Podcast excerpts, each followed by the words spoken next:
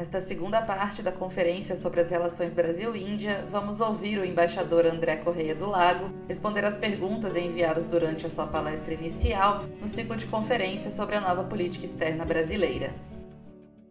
Muitíssimo obrigado, nós que agradecemos pela brilhante e tão completa palestra, eu acho que todos nós aprendemos muito e agradeço também por essa iniciativa de oferecer o setor de promoção comercial da Embaixada em Nova Delhi para realizar uma reunião mais técnica com o pessoal da FIEMG, eu acho que isso vai ser extremamente útil, oportuno para os empresários, também essa indicação do guia como exportar para a Índia, enfim, há uma série de indicações muito concretas de setor que podem ser explorados pelo nosso setor privado. E eu passaria então às inúmeras perguntas que já havíamos chegado, a primeira das quais do Dr. Fabiano Nogueira, que nos acompanha sempre, diretor consultivo, presidente do Conselho de Política e Mercado Internacional da FIEMG. Ele menciona, a primeira pergunta já é como podemos ampliar nosso intercâmbio comercial com a Índia, um pouco já foi mencionado, mas apesar de ser um dos países com maior crescimento econômico, nosso comércio bilateral é ainda modesto,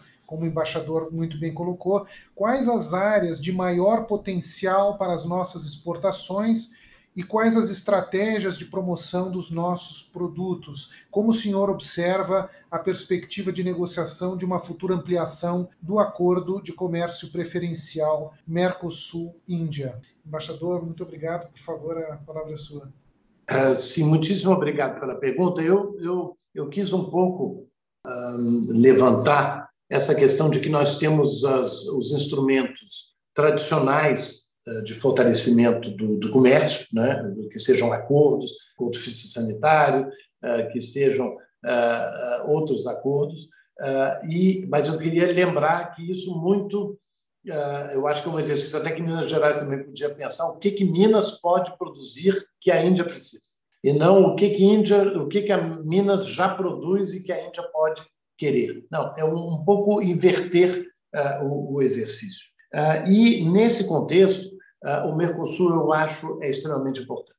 Mas o nosso acordo de comércio preferencial com o Mercosul é um acordo modesto, é um acordo que está desde 2009 funcionando, mas que nós queremos dar uma dimensão muito maior a esse acordo. Evidentemente, todos vocês conhecem bem demais as complexidades de um acordo entre o Mercosul e outros países, e os países, mas eu queria comentar que há alguns elementos favoráveis a isso no momento. Quer dizer, um é que nós temos sentido do lado indiano que haveria uma disposição para iniciar a negociação de um acordo de livre comércio entre o Mercosul e a Índia. E do lado do Mercosul também já foi discutido dentro do Mercosul e também há essa disposição. Então, nós estamos aqui muito próximos, os embaixadores aqui do Mercosul, inclusive com o Ministério aqui da Indústria e Comércio, que é quem negocia isso, e eu acho que nós estaríamos bastante prontos para isso. E a Índia tem, inclusive, um interesse especial nesse assunto, que é o seguinte, é que a Índia andou criticada por não ter se juntado a alguns acordos internacionais de comércio, inclusive aqui na Ásia, como o RCEP. Então, neste momento, a Índia tem demonstrado, como aconteceu na recente cúpula em Portugal, na cúpula União Europeia, Índia, uma disposição indiana para negociar esses acordos de investimentos e ampliar o comércio, considerada muito sincera do lado indiano. Ou seja, então a Índia está avançando nesse acordo entre a União Europeia e a Índia, e eu acredito que esse seria também um muito bom momento de nós entrarmos e começarmos a negociação. Todos nós sabemos que essas negociações demoram anos, mas a negociação em si, o exercício da negociação, pode ser extraordinariamente útil para nós desenvolvermos esse conhecimento do que a Índia precisa também. Ou seja, não é só sempre aquele pensar que nós temos produtos que a gente quer vender, certo? Que é o básico, claro que nós temos que fazer. Mas, além do mais, identificar espaços que nós podemos ocupar. Então, eu acho que é um bom momento, eu acho que é uma predisposição positiva e, nesse contexto, reitero que nosso Zoom, FIEMG Embaixada, eu acredito também pode contribuir muito para nós podermos melhorar essa relação comercial que ainda está muito abaixo do que deveria ser.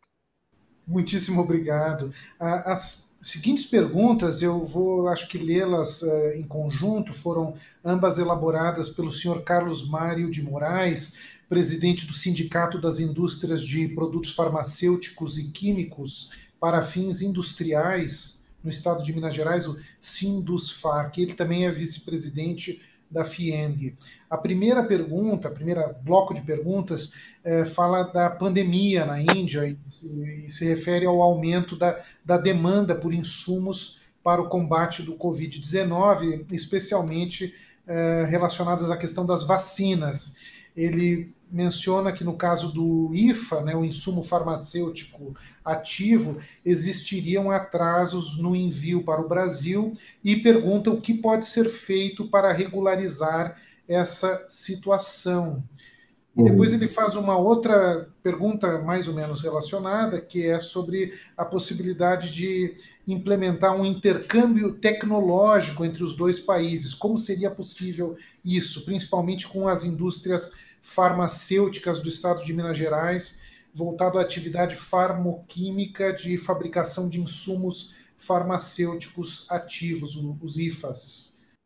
Pois é, essa é a nova dimensão da diplomacia, né? A diplomacia da saúde, que se tornou tão importante e que temos trabalhado muito fortemente aqui na Índia. Eu queria comentar, primeiro, comentar que eu entendo que já há, nessa dimensão, uma boa relação entre Minas e a Índia, uma vez que tem 3 empresas indianas em Minas, 2 com fábricas, inclusive, né, a Lupin e a ACG, e, portanto, já há um diálogo aí muito bom, e a Zydus Cadila também está aí presente em Minas. Eu sei. Deixa eu contar para vocês rapidamente essa questão das vacinas. A Índia é o maior produtor mundial de vacina, nada menos do que isso. Mas a Índia aprovou apenas 2 vacinas para o seu programa, ou seja, a Anvisa da Índia só aprovou 2 vacinas, até recentemente, fabricadas na Índia. Uma é a Oxford, AstraZeneca, que também a Fiocruz faz no Brasil, e uma empresa indiana chamada Bharat, que é uma importante empresa de desenvolver a sua própria vacina, e essa Bharat também foi aprovada e está sendo produzida na Índia. Em janeiro, quando nós começamos os diálogos com a Índia, eu gostaria de recordar que, naquele momento, o Covid na Índia estava baixando a números incríveis. Realmente, inclusive, o mundo falava do mistério do Covid na Índia, né? Porque, com tantos desafios sociais e com uma infraestrutura médica muito inferior, por exemplo, à nossa, como é que a Índia poderia estar com aquele tipo de situação? E a Índia, o governo indiano, naquele momento, desejava muito projetar a imagem da Índia como a farmácia do mundo, que, de certa forma, já é, mas que, evidentemente, numa crise, numa pandemia, a projeção é muito maior. Então, houve, naquele momento, a Índia decidiu exportar um grande número de vacinas das que elas estavam produzindo, mas principalmente as da Oxford e da AstraZeneca. No caso, o Brasil conseguiu um primeiro lote de 2 milhões, né? Vocês lembram, em janeiro, e depois em fevereiro nós conseguimos um outro lote de 2 milhões da AstraZeneca.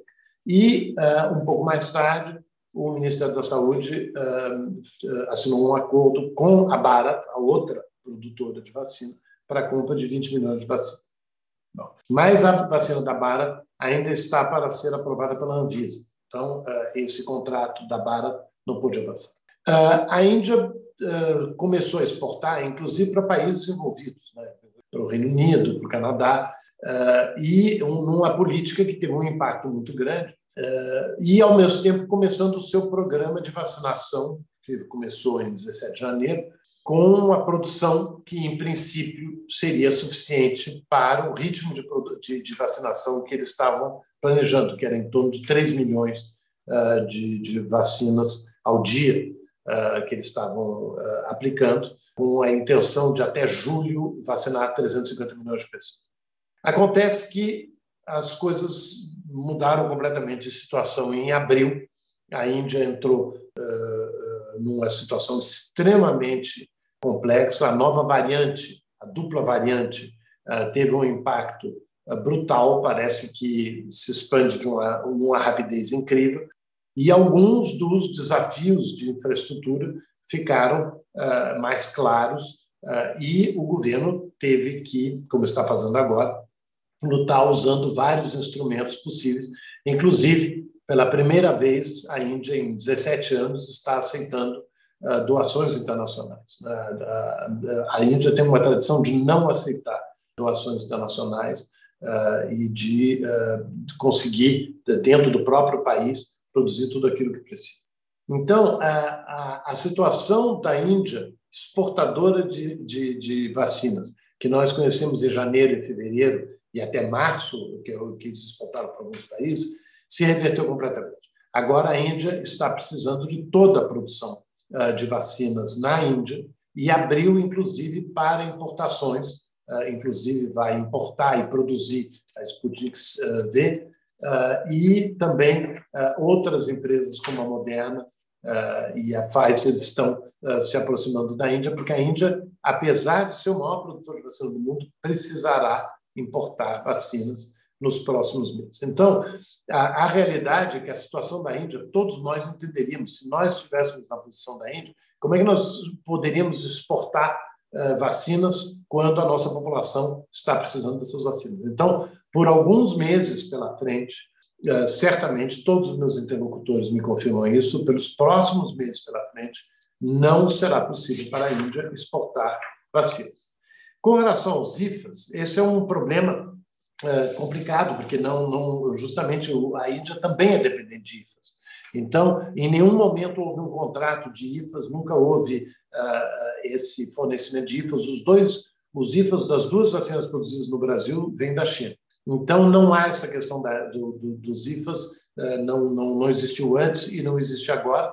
E, inclusive, uma questão, por exemplo, do ponto de vista comercial, que é complexo, quer dizer, nós entendemos a Índia, mas a Índia depende muito de insumos de vários países para a produção das suas vacinas. Então, de certa forma, a Índia não pode proibir a exportação de vacina, porque se você acha que você pode proibir a exportação de vacinas, também pode ser interpretado que o país fornecedor de insumos também poderia proibir as exportações de insumos. Então, a Índia está muito cuidadosa com relação a isso. Acho que nós temos que ter uma grande compreensão da situação de crise extrema e de crise excepcional e passageira que a Índia está enfrentando, porque, como eu disse no começo, a situação já melhorou significativamente em um mês, em Nova Delhi, por exemplo, também já melhorou significativamente em Mumbai, mas há várias áreas do país onde as informações não são tão precisas e, portanto, há uma crise em várias áreas do país. Então, essa questão da vacina, eu acho que a gente tem que entender a situação da Índia.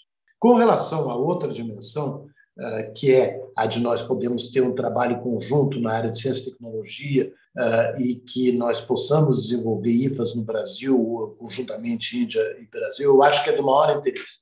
E eu queria comentar com vocês que, justamente, uma das coisas positivas que a gente conseguiu recentemente é que nós estabelecemos o Programa de Cooperação de Ciência e Tecnologia de 2020-2023. Então, essa área de saúde humana e biotecnologia foi uma das áreas que mais vai ser favorecida nas chamadas conjuntas. O Ministério da Ciência e Tecnologia está desenvolvendo isso daí. Eu acho que seria muito bom vocês entrarem em contato com o nosso Ministério da Ciência e Tecnologia, porque esse tema é um tema central e estão acontecendo essas reuniões E vão acontecer essas reuniões assim que o Ministério da Ciência e Tecnologia teve aquela questão de orçamento e que agora deverá acontecer.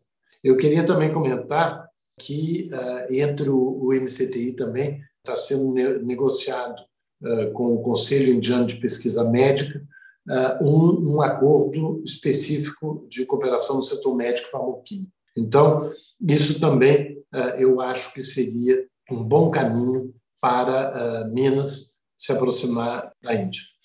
Eu sou muito otimista nessa área, sobretudo, como eu já comentei, porque já tem empresas farmacêuticas indianas investindo no Brasil, há um reconhecimento do lado indiano da importância do mercado brasileiro e vice-versa.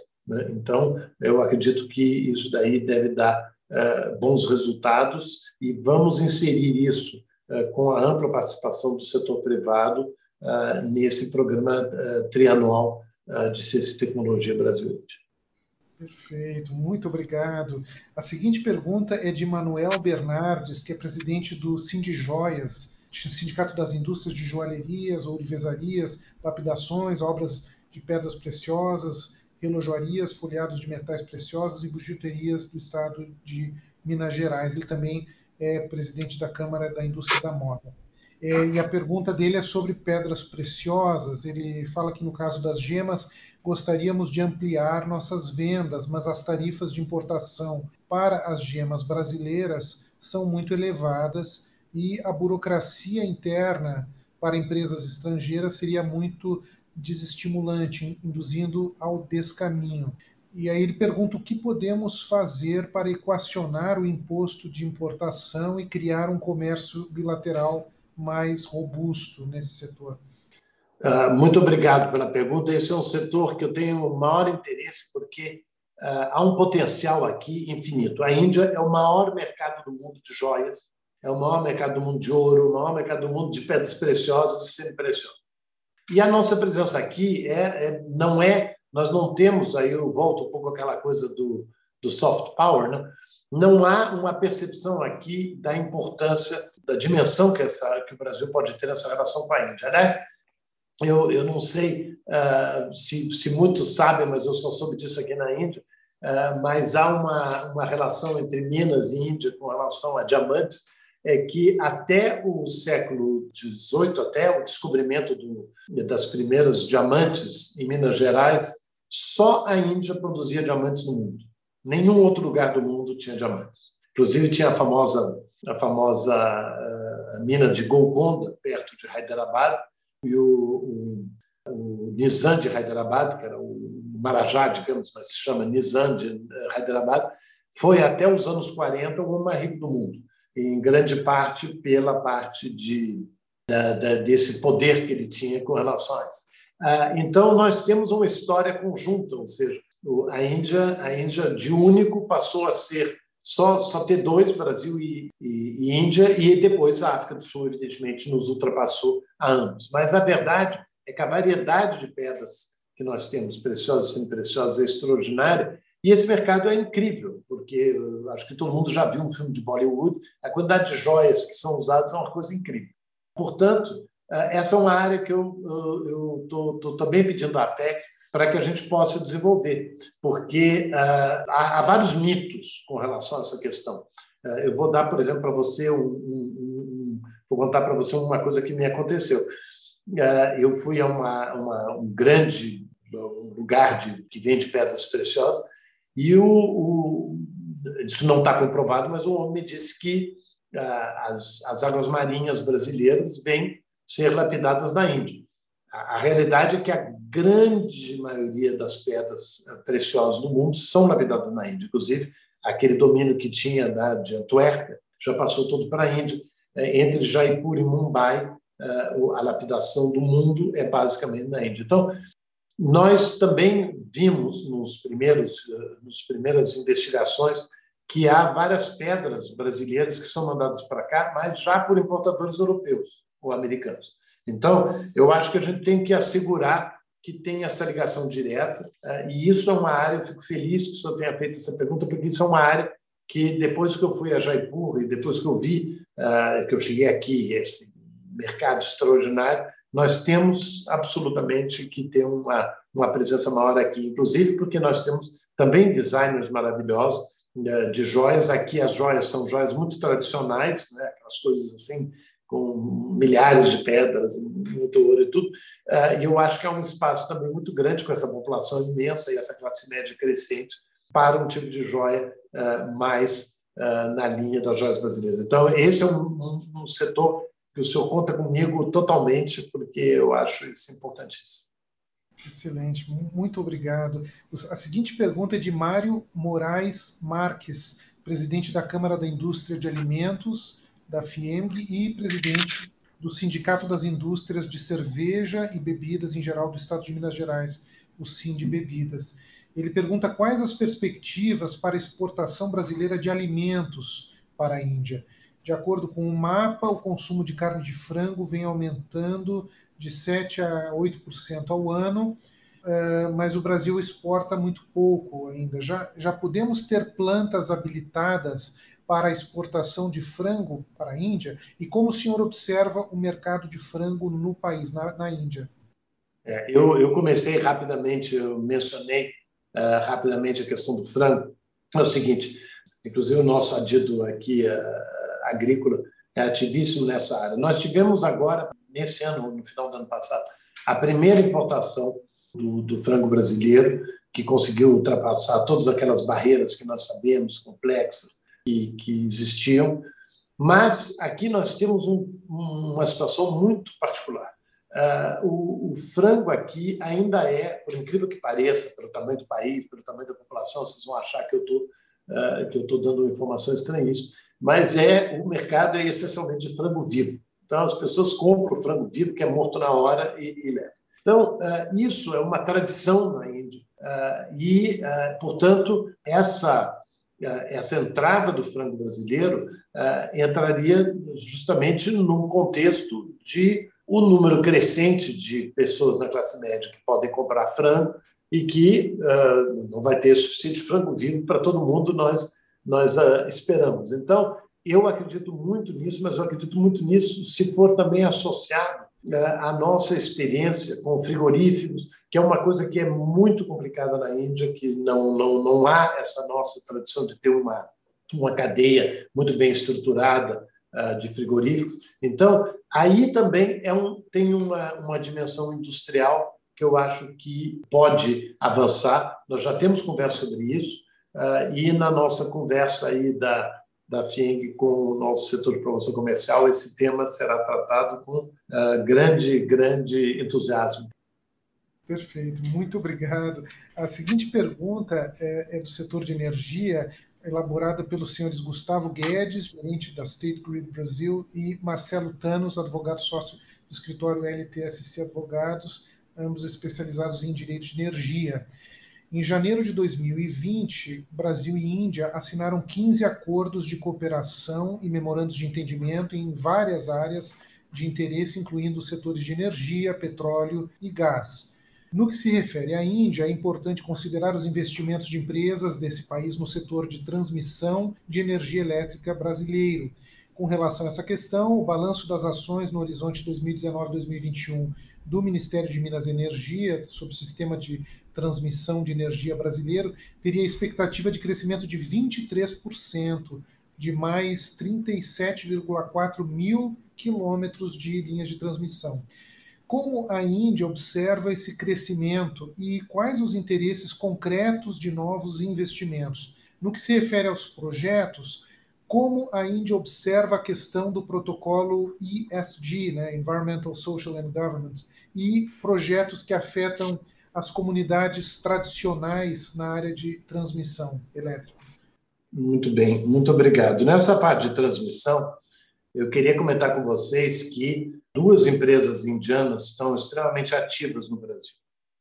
Sendo que a Sterlite Power, se tornou o maior investidor indiano no Brasil, e que ganhou várias concorrências no Brasil e está fazendo um trabalho extraordinário nessa questão de distribuição de energia elétrica. Tem uma outra empresa também, a KEC International também, que está com projetos importantes no Brasil. Ou seja, Qual foi a dimensão que eu fiquei particularmente satisfeito com essas empresas? É que elas têm sido, em todas as reuniões que a gente faz aqui em Delhi, em todos os eventos com empresários indianos, eu peço para eles falarem que eles são, obviamente, eles tiveram a própria experiência, o seu próprio investimento, e eles podem confirmar a segurança jurídica no Brasil.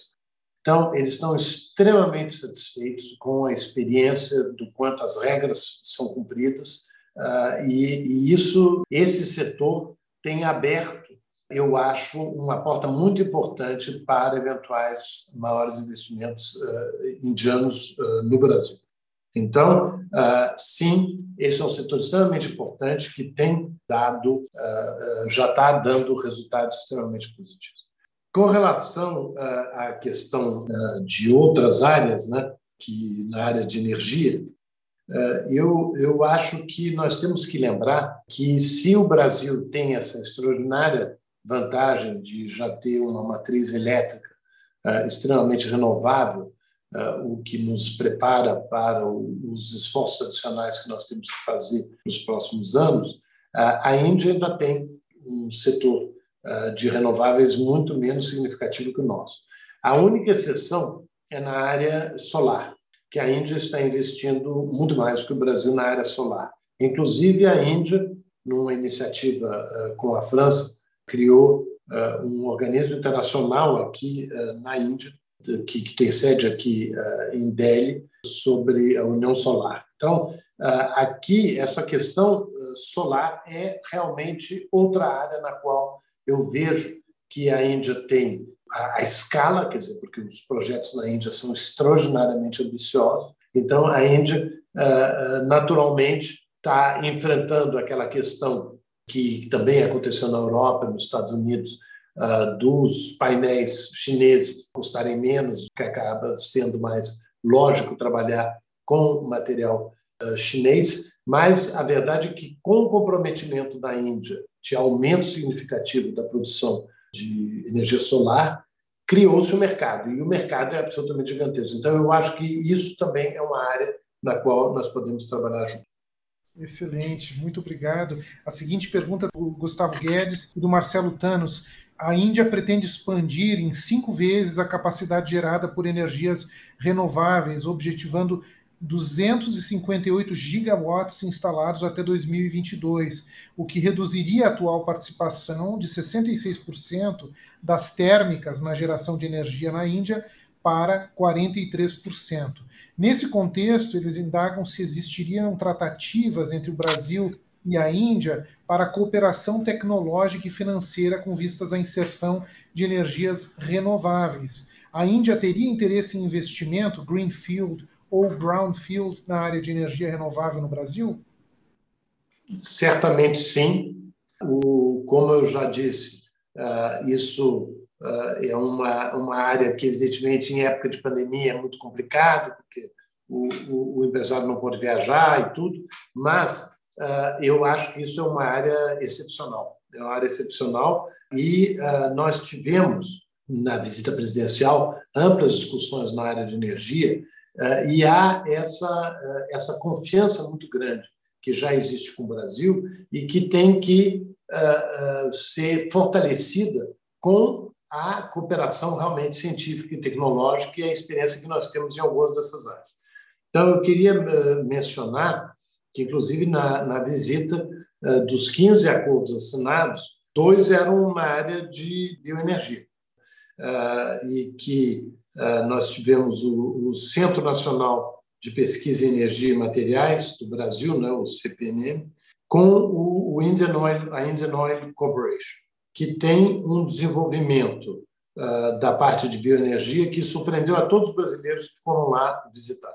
Então, eu acho que, inclusive, nós podemos trabalhar, como eu já mencionei, na possibilidade da segunda geração. Eu entendo que a Raizen, inclusive, está procurando uma parceria aqui na Índia nessa área, e o ideal, evidentemente, seria trazer um carro flex, ou simplesmente transformar aqui um carro flex, que seria uma coisa simplíssima, mas a realidade é que nós temos que fazer um enorme trabalho de divulgação, um enorme trabalho de conhecimento do lado indiano do potencial que eles têm de se enriquecerem e de reduzir emissões e de darem um salto tecnológico adotando o etanol. Agora, a boa notícia também é que o governo está cada vez mais consciente disso e antecipou para 2025 a meta de 20% de mistura de etanol.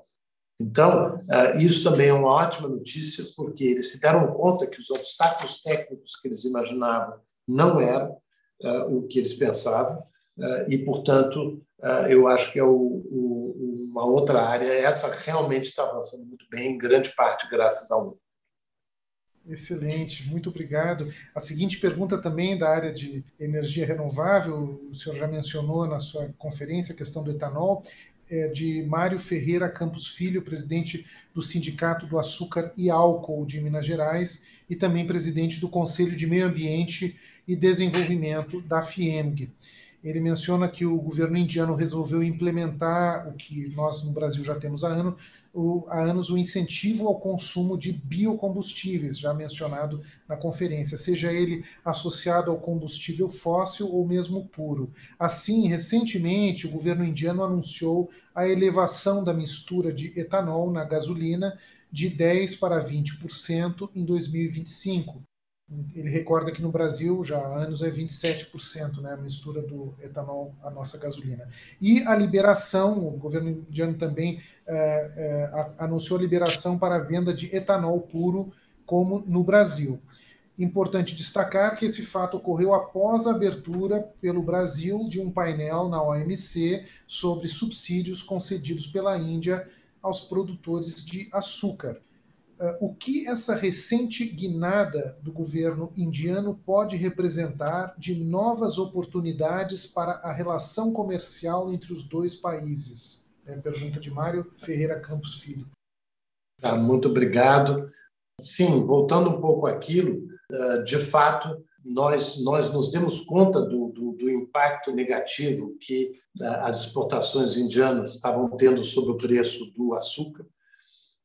E eu acredito que, obviamente, a Índia usa os argumentos tradicionais que qualquer país usa, de que, na verdade, não é tanto assim, etc. Mas a realidade é que isso abriu esse espaço para que, em vez da gente ficar um contra o outro na OMC, nós, ao contrário, transformarmos isso numa oportunidade de acelerar a capacitação indiana para a melhor adoção do bioetanol combustível. Então, eu queria também mencionar, aliás, que em 2020 foi possível organizar uma esplêndida reunião de Sustainable Mobility, Ethanol Talks, e que nós já estamos organizando a segunda, que vai ser por Zoom, mas que também em breve será anunciada e que eu acredito que vai ser mais um passo nesse esclarecimento das dúvidas.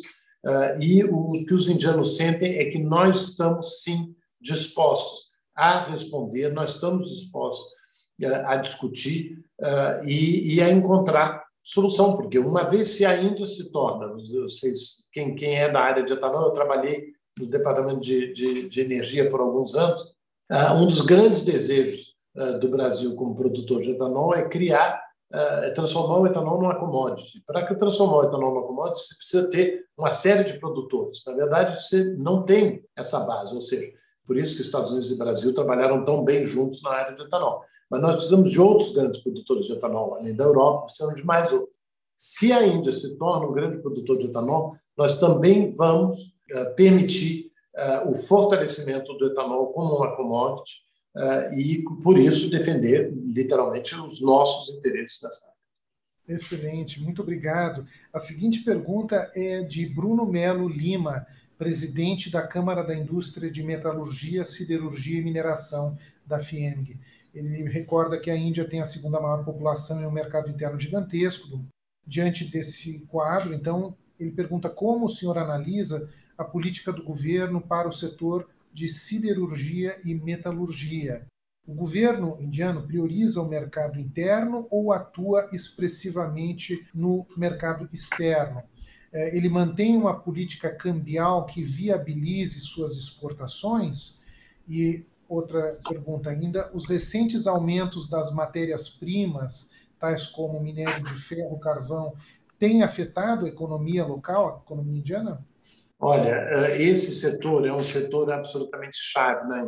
Para vocês terem ideia, a Índia agora é o segundo maior produtor de aço do mundo, depois da China, e desde 2018 ultrapassou o Japão. Então, esse é um setor absolutamente central, além do mais, com as ambições de aumento da infraestrutura que existe nesse país. Então, o país, inclusive o governo, tem fortalecido vários programas de apoio nessa área, inclusive nesse período da pandemia, o que permitiu manter uma forte demanda, inclusive nesses momentos difíceis.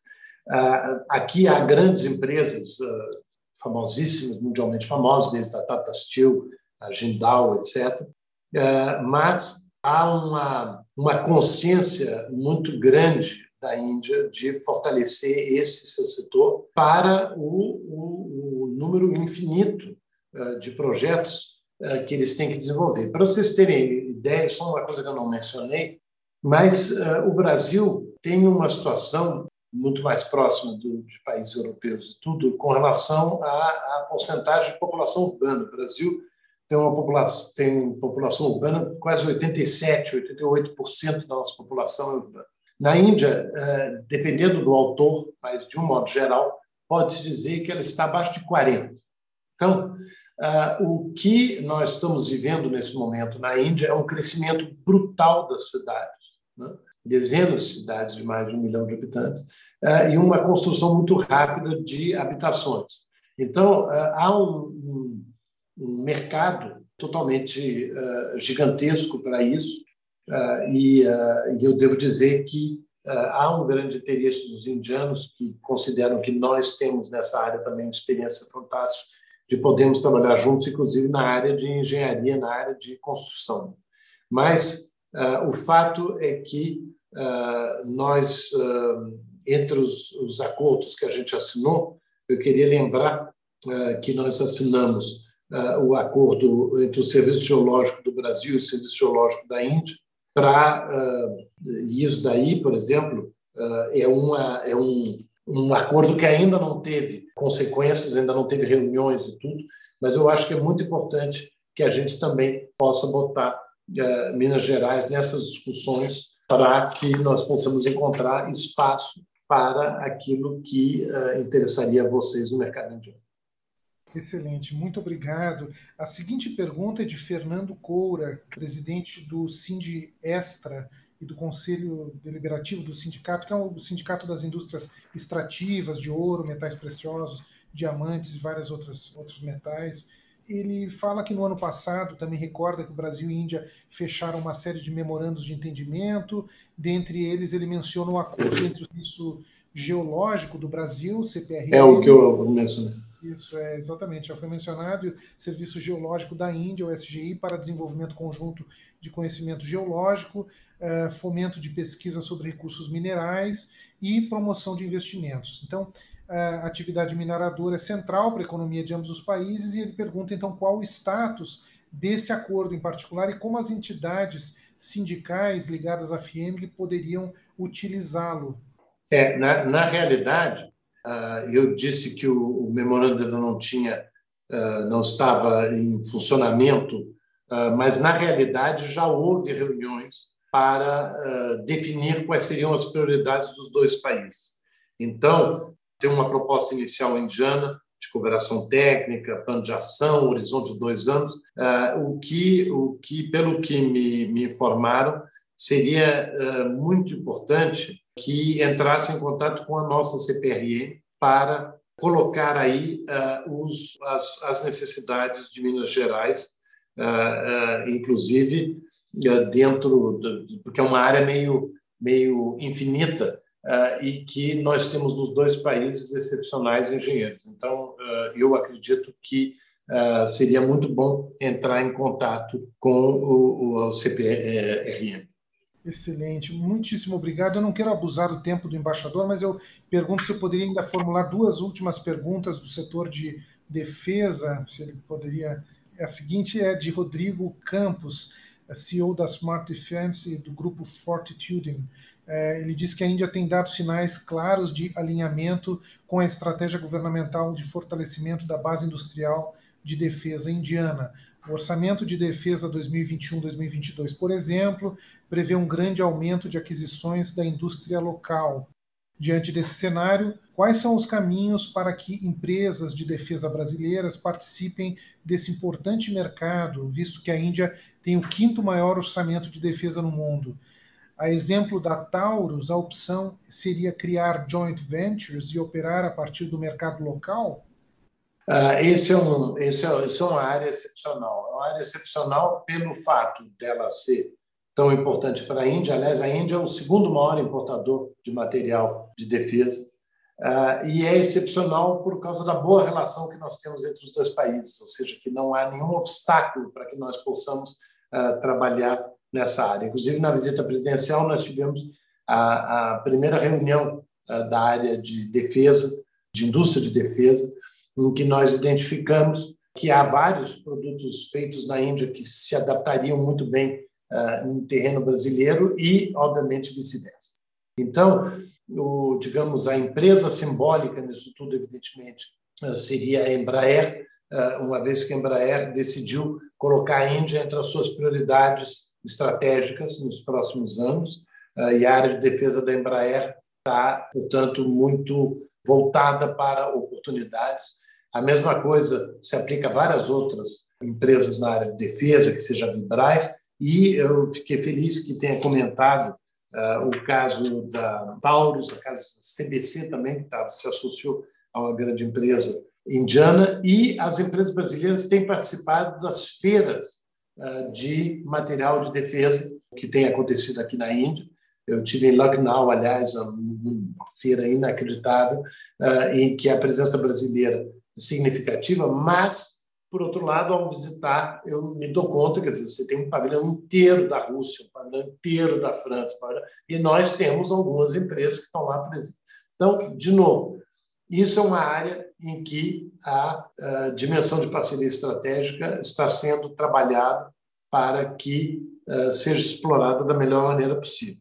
E uma das coisas muito boas que está para ser assinado, porque já foi acordado o texto, é um memorando de entendimento entre os dois países para a cooperação na indústria de defesa. Então, isso deve permitir justamente o contexto no qual nós podemos ter discussões muito objetivas sobre as oportunidades de investimentos e de compras nos dois países. Excelente, muito obrigado. Eu peço, então, a indulgência do embaixador por uma última pergunta da Marta Lassance, chefe da Assessoria Estratégica Internacional da FIEMG. Ela menciona que, a partir de junho de 2020, teriam sido banidos do mercado indiano cerca de 170 aplicativos, segundo o Instituto Elcano. Ela menciona o pesquisador Esteban, o que indicaria uma bipolarização digital, segundo ela. E ela menciona também a não adesão da Índia ao acordo regional, imagino que se refira ao RCEP, né, aquela parceria econômica regional abrangente. Então, essa nova modalidade de confrontação pela via digital mostraria uma disputa geopolítica local que transbordaria para o mundo. Então, baseado nessas hipóteses, ela gostaria de ouvir o senhor sobre quais seriam os reflexos dessa disputa, digamos, nas relações comerciais com o Brasil e se vê complementariedade, boas perspectivas com a economia indiana. Marta, essa pergunta é a origem dos maiores debates que estão acontecendo agora na Índia, porque a crise de fronteira entre a China e a Índia tem provocado um enorme questionamento sobre o grau de aproximação entre esses dois países. Nós sabemos muito bem que são as duas maiores populações do mundo, no mesmo continente, com a história que eu já mencionei, extraordinária, e com uma influência mundial gigantesca. Nós temos que nos lembrar também que a comparação entre os dois países, China e Índia, é sempre uma coisa complicada. Para vocês terem ideia, o outro dia um professor indiano me lembrou que, quando O Rajiv Gandhi fez a visita oficial à China em 1990. A renda per capita da Índia era superior à renda per capita da China. Então, os avanços inacreditáveis da economia chinesa e as claríssimas ambições da China como grande potência política e militar e econômica são particularmente claras para o vizinho Índia. E tem a Índia, por um outro lado, considera que, se ela não teve o crescimento espetacular que a China teve, ela tem, como eu já mencionei, a dimensão da diversidade, a dimensão da democracia e a dimensão de um tipo de relacionamento com o resto do mundo que é muito diferente da China. Então, de que maneira a Índia, esse é o debate aqui na Índia no momento, de que maneira a Índia pode se desvincular economicamente em certas áreas da China, porque houve, evidentemente, a China é importantíssimo investidor aqui e com um impacto muito grande nas mais diversas áreas, mas esse debate está sendo um pouco baseado num elemento que é bastante interessante, que é o seguinte, que, segundo alguns autores, a presença chinesa, por exemplo, em um país como o Reino Unido, é já tão grande que a desvinculação é basicamente impossível.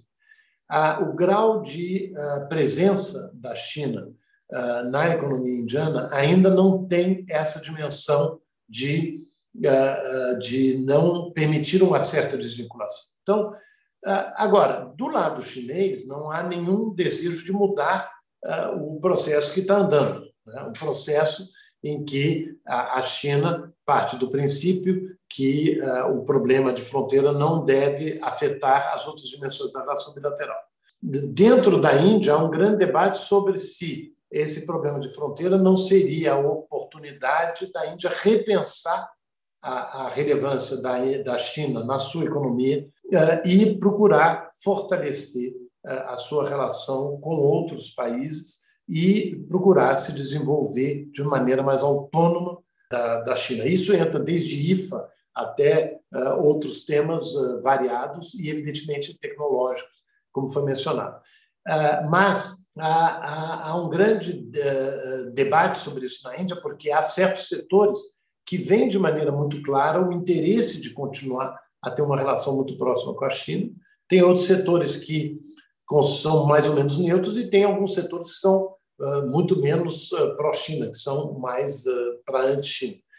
E então há está tendo um momento muito interessante na Índia, em que a Índia você pode interpretar de várias maneiras, mas você pode colocar o quadro, por exemplo, esse entendimento entre Estados Unidos, Japão, Austrália e Índia, como um dessas formações que já indicariam que a Índia está querendo expandir e fortalecer outras opções para o seu desenvolvimento e para a sua segurança.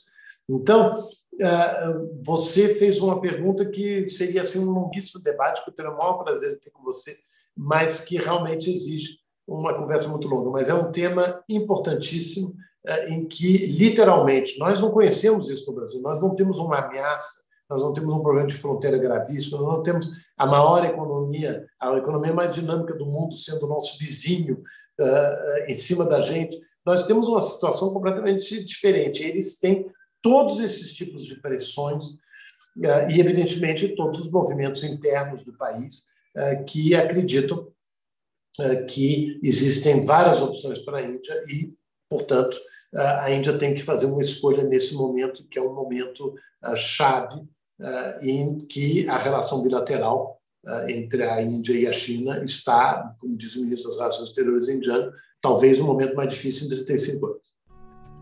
Acesse o canal da FUNAG no YouTube, www.youtube.com/FUNAGBrasil. Lá você encontrará centenas de vídeos sobre política externa brasileira e relações internacionais. Acesse também a nossa biblioteca digital, com mais de 780 volumes para download gratuito, www.funag.gov.br/biblioteca. Acompanhe as atividades da FUNAG Brasil no Facebook, Twitter, Instagram e Flickr.